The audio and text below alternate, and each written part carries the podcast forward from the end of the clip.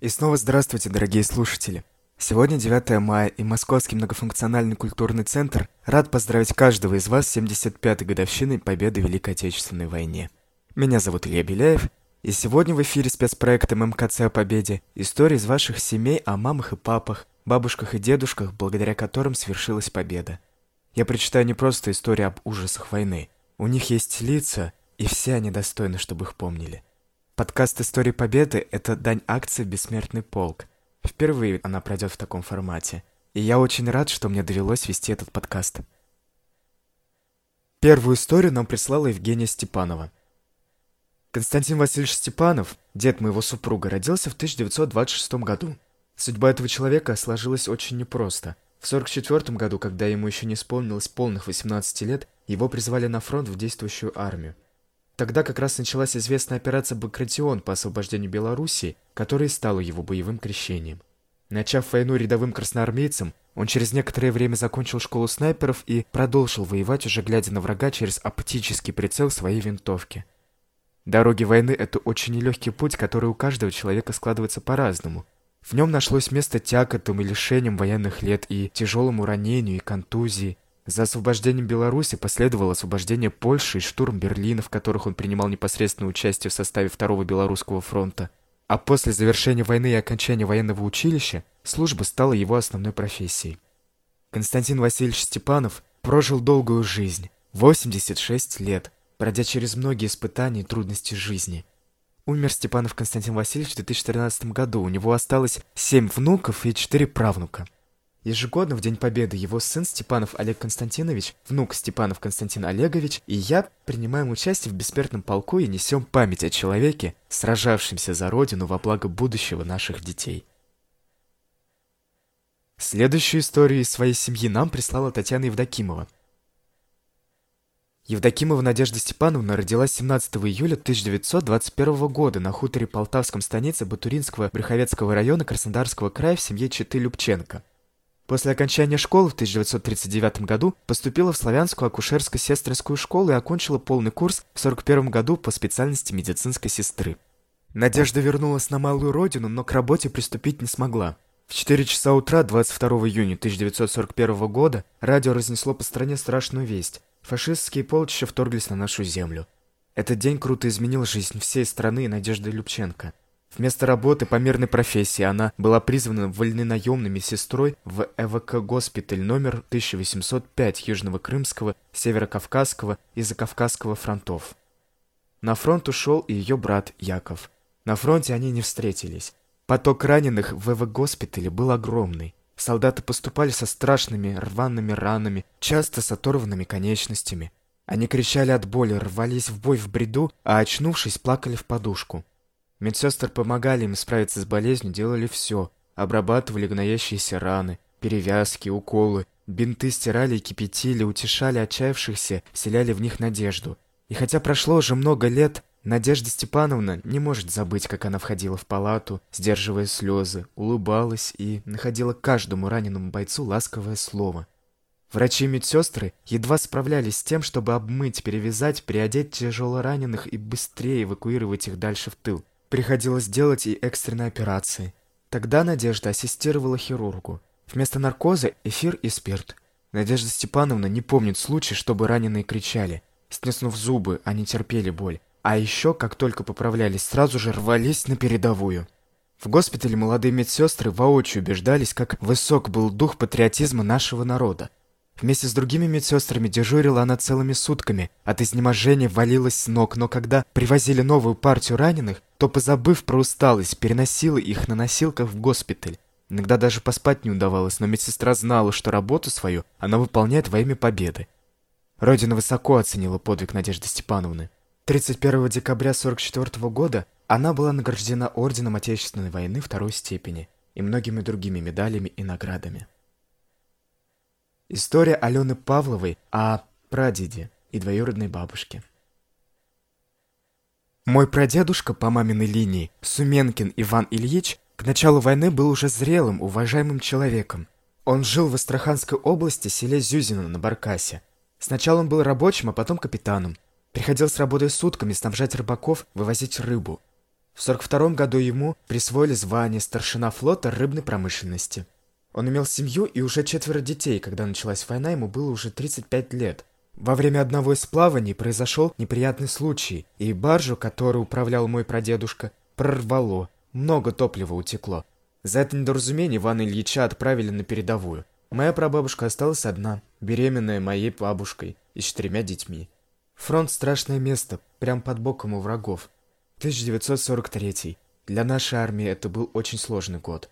Ведь переломный момент и второе дыхание произошли именно тогда. Деда зачислили в 110-й э, гвардейский стрелковый полк. Немцы наступали со страшной силой. Несмотря на ужасную ситуацию и крошечные шансы выжить, мой прадедушка отважно справился со службой. Он дошел до Европы, освобождал Болгарию и Румынию. 19 апреля 45 года, за три недели до Великой Победы, моего прадедушку тяжело ранило. После лечения в госпитале и победы он вернулся в родную деревню. Дома его ждали пятеро детей, и самая маленькая из них моя бабушка. После возвращения домой Иван Ильич снова стал работать на судне капитаном, ходил в море под кильку. В 46-м был награжден медалью за победу над Германией. А его старшая дочка, моя двоюродная бабушка, мамина крестная Алевтина Ивановна Рязанова, встретила войну в свои лучшие подростковые годы, ей было 13 лет. После пяти лет страшной войны она стала труженицей тыла. Из воспоминаний самой Алевтины Ивановны. Был теплый день, праздник Троица.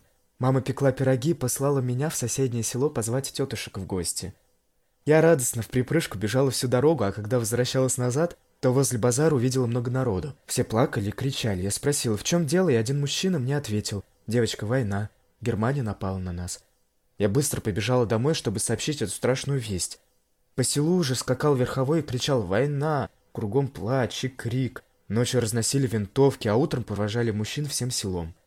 Через три дня подростков собрали в сельсовете и сказали, что мы должны помогать фронту. Мы косили молодой камыш для телят на ферму, спасали картошку от затопления, рыли канавы, пололи траву каждый день. Зимой косили камыш. Норма была 25 снопов на человека. Оттапливали камышом школу, сельсовет, фельдшерский пункт, дома одиноких старушек. Всегда хотелось есть. Со мной трудились мои одногодки. В 43-м папу забрали на фронт. В семье я была старшая дочь, пришлось работать еще больше. Кроме прочего, я ходила убираться в семье. Носила воду, полоскала белье за крупу.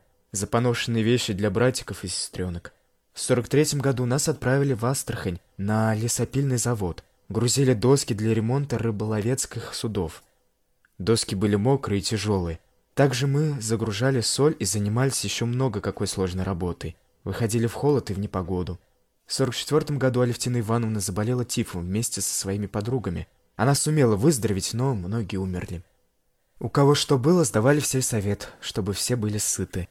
Когда приходили похороны, оплакивали всем селом. Старались друг другу помочь. Не жалели себя, все хотели скорейшей победы и все для нее делали. После войны Алевтина Ивановна вышла замуж за фронтовика-инвалида. Несмотря ни на что, они были счастливы и родили двух детей, четверо внуков и семь правнуков. Сейчас Алевтине Ивановне 92 года. Мое большое счастье, что вместе с моей бабушкой и она приложили руку к моему воспитанию. По сей день бабушка Аля радует нас своим чудесным чувством юмора и жизнелюбием. Я горжусь ей. Следующую историю прислала Дарья Весничева. Она рассказывает про своего прадеда, про которого до сих пор мало что известно, поскольку его деятельность только начала рассекречиваться. Мой прадед, Весничев Павел Матвеевич, в тот момент, когда объявили начало войны, находился в Германии. Он был инженером и вел суперзасекреченную деятельность. Никто из семьи не знал, чем он занимался. Чтобы попасть в Москву, мой прадед договорился с моряками. Они его посадили в мешок и закопали в уголь. Так на корабле он добрался до Эстонии, а потом переправился в Москву. У прадеда есть три ордена Красной Звезды, и о том, за что их получил, тоже нет никакой информации. Только сейчас достают документы, и на сайте «Подвиг народа» мы нашли, что одна из звезд выдана за то, что он изобрел прицел для бомбардировщика. Еще в Павла Матвеевича в конце войны стреляли, когда он ехал на поезде, но попали в руку. Умер он вскоре после войны от сердечного приступа. Следующую историю прислала Нона Малова. Это не только история ее отца, но и ее собственная. Отец, Куликов Виктор Николаевич, закончил Астраханский аэроклуб и был направлен в Сталинградское авиационное училище, закончив которое, получил звание военного летчика. Война застала нас в городе Николаев, где был размещен летний полк отца. Семьи офицерского состава срочно были погружены в самолет и отправлены в Очаков. Николаев захватили немцы через час нашего вылета. Отец, командир авиазвена, повел свое звено в бой. Так начался его боевой путь. Обороняя Севастополь к июню 42-го, отец совершил 193 боевых вылета, уничтожил 3 самолета, 8 танков, 2 танкетки, 8 пулеметных орудий, 2 бронемашины, 38 минометов и орудий, 65 автомашин противника. Командование Черноморского флота наградило отца двумя орденами Красного Знамени. Начав войну на истребителях, его скоро перевели в штурмовую авиацию. На Ил-2 он отважно штурмовал немецкие позиции. В этот день, вернувшись с боевого задания, отец узнал о присвоении ему звания Героя Советского Союза. Мне было шесть лет, когда началась война, и мне пришлось пережить страшные бомбежки в городе Очаков, затем в городе Астрахань, куда мы вернулись из Очакова. Окончание войны мы встретили уже вместе с отцом в Крыму, куда он вывез всю семью. Как-то я спросила отца, почему ты ничего не рассказываешь про войну, как воевал? На что он ответил, о, дочка, война — это страшная вещь, трудно убивать людей даже тогда, когда знаешь, что если ты не убьешь, убьют тебя. О том, как на высоте 120 метров покинул горящий самолет, спасая его до последней минуты, обгорев сам. О том, как его самолет был весь изрешечен пулями, а отец только ранен в руки и ноги, мы узнавали от его друзей или заметок в печати. Смотрю на молодое, красивое лицо своего отца и вспоминаю его в те короткие моменты в годы войны. Отец приехал в город Очаков, чтобы узнать, как мы устроились. Нас поселили в школе. В этот день началась страшная бомбежка. Свист бомб, взрывы, вспышки. Меня охватил ужас, и я бросилась к двери в коридор бежать, куда глаза глядят. Это было мое первое знакомство с войной.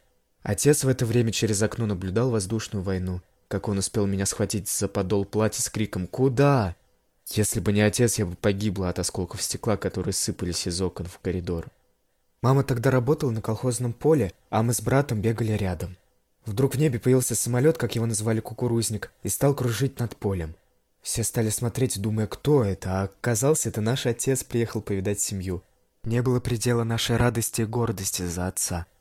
Мы вернулись в свою Астрахань, где происходили частые страшные налеты фашистской авиации. Было очень страшно, когда на затемневший город с неба опускались осветители, и ночь становилась днем.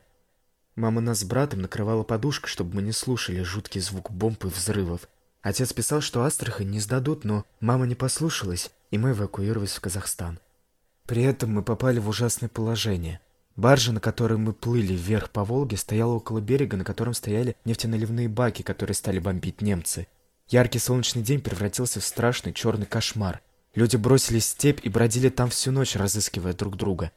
После войны отец служил в краснознаменном авиаполку, а потом демобилизовался из Крыма, вернулся вместе с нами в Астрахань. Устроился работать пилотом в Министерство рыбной промышленности. 23 мая 1948 года отец погиб при выполнении спецзадания. Ему не хватило высоты, чтобы вывести самолет из пике. Отец был первым героем Советского Союза в городе Астрахань. В честь него назвали улицу города Куликова. А в Крыму в Ленинском районе есть поселок, носящий его имя. Отец прожил короткую жизнь, 35 лет, пройдя через многие испытания и трудности жизни. Он рано лишился отца, у него остались три внука, четыре правнука и два праправнука. Историю про одного из своих героических прадедов нам прислала Алена Миндакова. Мой прадед, Медаков Дмитрий Александрович, родился 20 марта 1925 года в селе Туруново Батыревского района. В 43-м 18-летний прадед ушел на войну. Его определили в Тихоокеанский флот. Он участвовал в войне с Японией, освобождал купированные ей земли, за военные годы побывал во многих странах Америки, Китая, Японии, Кореи и других. В общей сложности прослужил на флоте 7 лет. Был награжден за проявленное мужество и храбрость орденом Красной Звезды и многими другими медалями. Вернувшись с войны в родное село, он построил себе двухэтажный дом, а до этого были только одноэтажные. Также он организовал и руководил строительством школы и дома культуры – Построив семью вместе с прабабушкой, мой прадед воспитал восемь детей. Он был человеком честным, трудолюбивым, сильным, мужественным и уважаемым. Историю о своем дедушке нам прислала Наталья Заславская.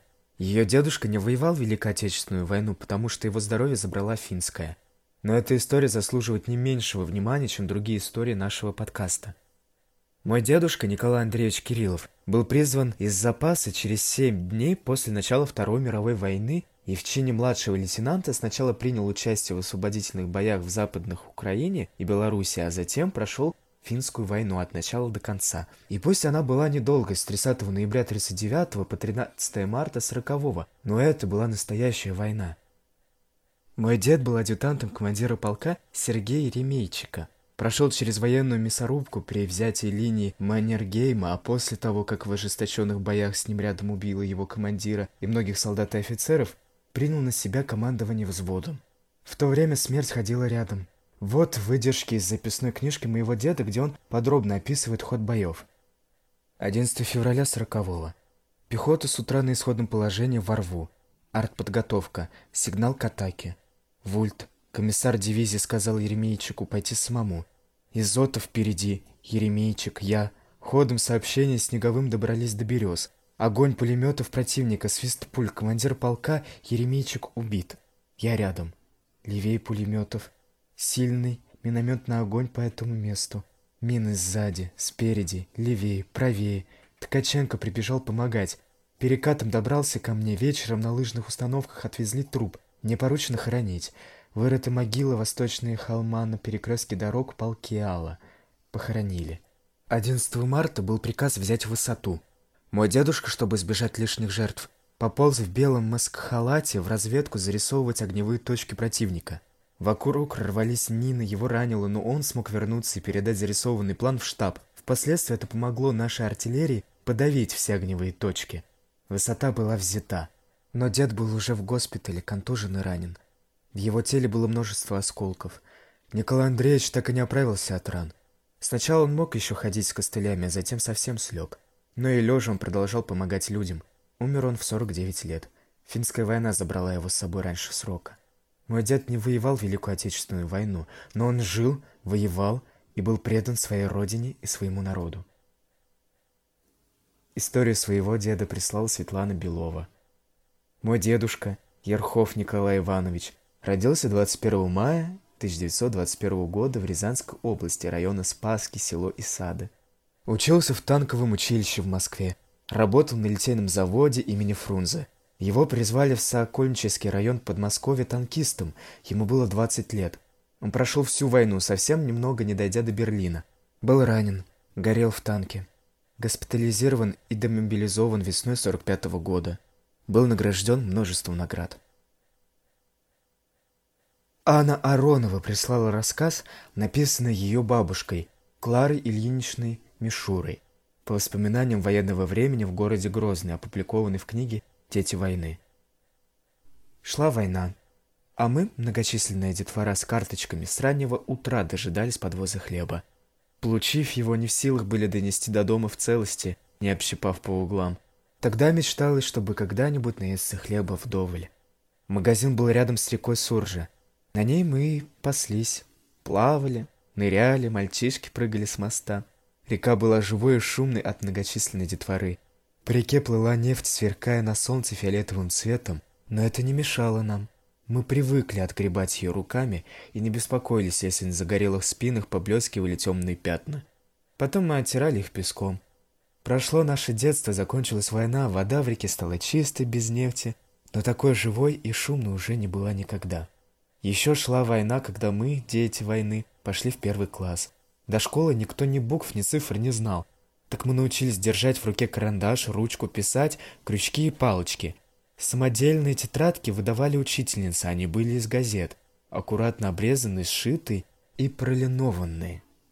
Нам нравилось писать в них.